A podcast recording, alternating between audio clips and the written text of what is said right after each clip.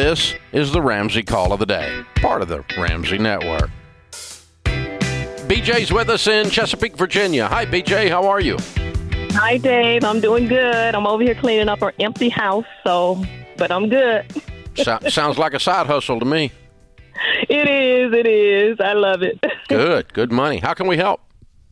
Well, my question was I do have these rentals, and I have to pay IRS somewhere fifteen thousand, thirty thousand every year. So my question is, should I take equity out just so I, some of them are paid for? So I'm concerned about taking equity out just to try to have other deductions, or should I just continue to pay IRS? I don't know. Okay. Uh, there are no tax deductions that make mathematical sense. Mm-hmm. Because if you give the government, I mean, if you give the bank ten thousand dollars and it is a tax deduction because it was interest on a on a loan, Right. that means you get to deduct ten thousand dollars from your income, so you do not have to pay taxes on that ten thousand dollars. It does not save you ten thousand dollars in taxes.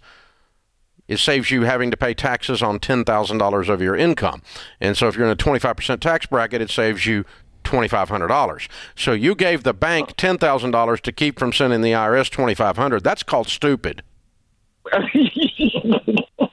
Okay, we don't want to do that. Very well. No, we want to do. We're not trading dollars for quarters and look at that and call that sophisticated financial planning. Okay, people do that crap all the time though, and some CPAs are so stupid they recommend you do that, but you don't want to do it. Okay, now Uh-huh. he- here here's the thing: why do you owe the IRS? Do you, you have a day job other than the rentals?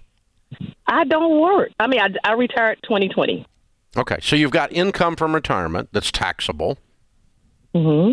and you've got the rev and you've got the rents off these properties that's taxable. Well, I have other income that I worked for.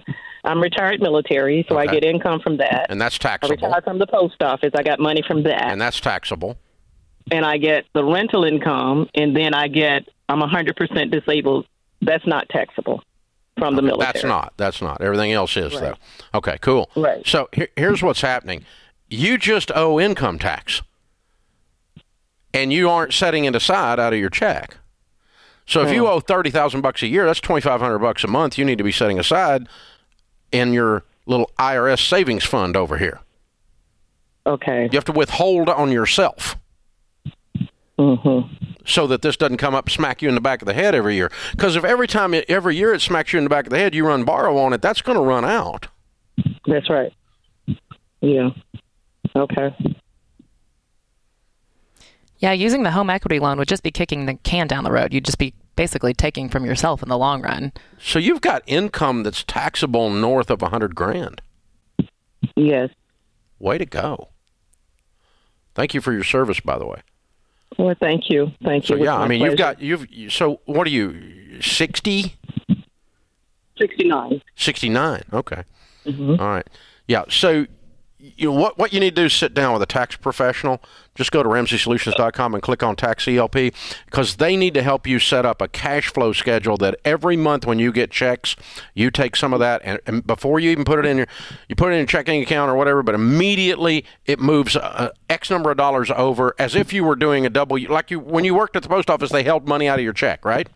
So you just got to hold money out of your own check so this doesn't keep smacking you all the time. You're, Okay. you're amazing. You put together quite a life here. So don't put the, on any of the ones that you don't recommend equity line on any of my paid off properties. I paid off four of them. It's free and clear. No, I wouldn't. Now, do you evidence- have the money to pay the taxes right now that are due?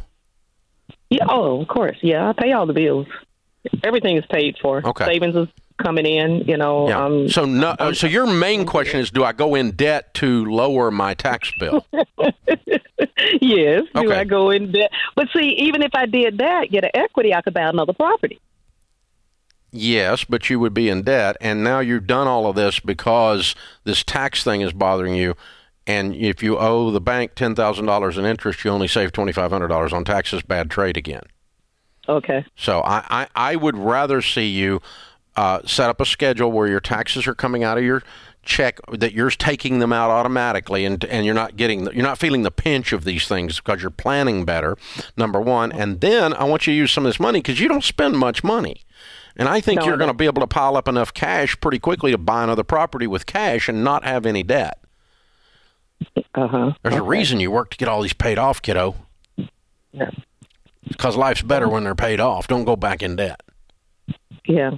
Okay. Yeah, you're feeling the pressure from the tax thing because it's just bad cash planning. Is you got bad cash planning?